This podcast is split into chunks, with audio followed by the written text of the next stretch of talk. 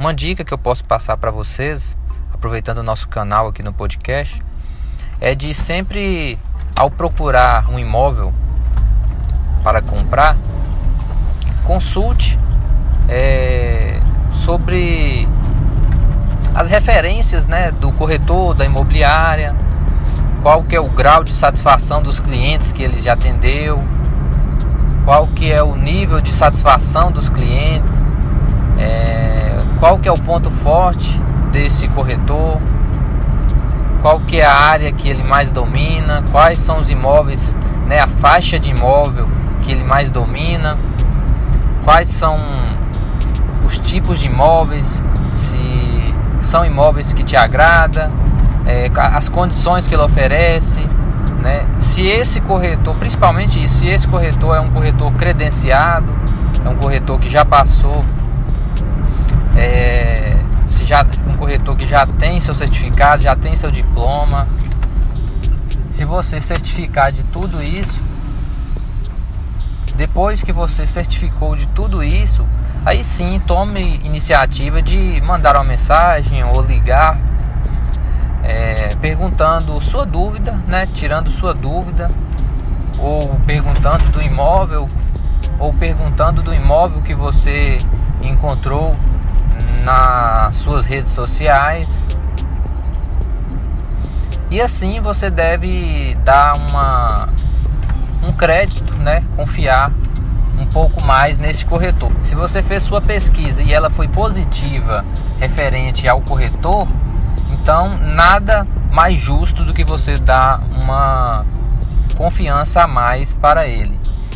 A confiança que eu digo, pessoal, é no ponto de é, as condições que esse corretor vai te passar. É, se for, por exemplo, um financiamento, se esse corretor vai te passar é, condições de financiamento, é, se ele está te passando a taxa e alega que a taxa é menor, confie nele.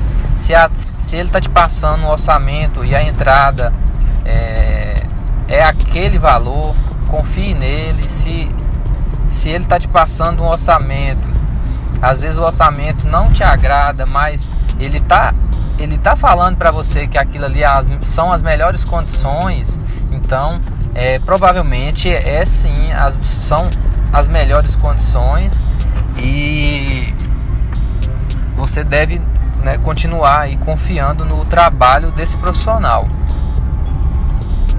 Quando o corretor de imóveis ele se nega a passar o endereço do imóvel, número, bairro, tudo, esse corretor ele já, ele já tem a experiência aí, né, negativa de vários clientes que pegam o endereço com o corretor para ir até o imóvel, conseguir o contato do proprietário e atravessar a venda direta sem o corretor receber os honorários devidos.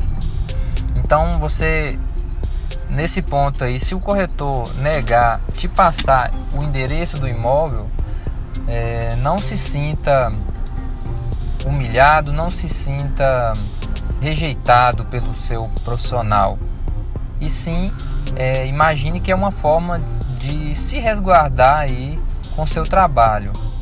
Se o imóvel é de seu interesse, se o imóvel tem as características que você busca, então, é nada mais justo do que você agendar um horário com o corretor para estar tá te apresentando, né, é, o interior desse imóvel e toda a sua engenharia e as condições é, para um possível financiamento ou compra do imóvel.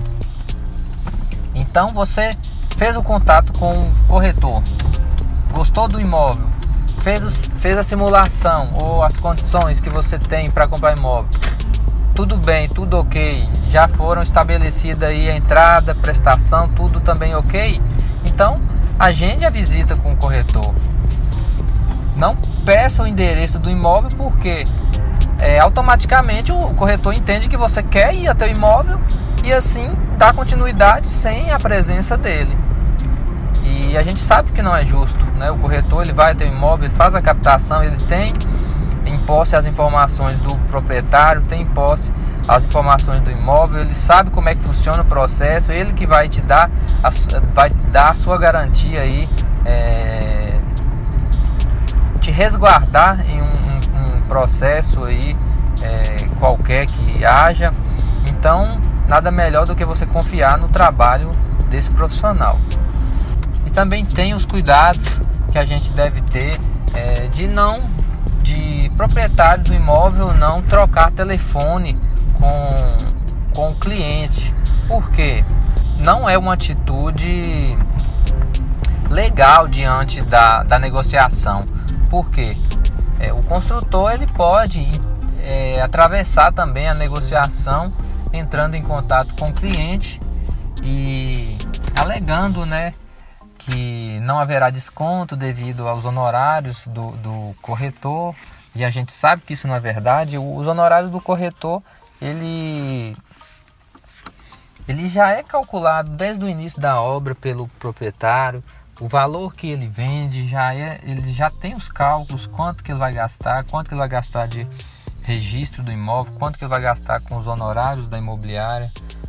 E às vezes o cliente tem na mente que se ele atravessar, né, atravessando a negociação do financiamento, isso vai ajudar ele a ter desconto.